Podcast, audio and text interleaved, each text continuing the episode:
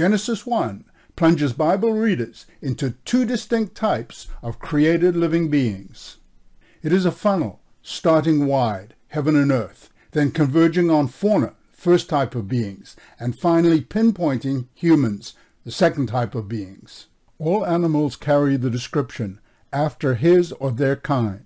It is repeated ten times. And in verse 25, God made the beast after his kind, and cattle after their kind, everything that creeps after his kind. Then a radical break in the context. Verse 26, And God said, Let us make man in our image, after our likeness, similar to after their kind. The former animal kind is good, but the latter, God kind, humankind, is very good. Meditate on this vital distinction. The rest of the Bible focuses on the story of humankind.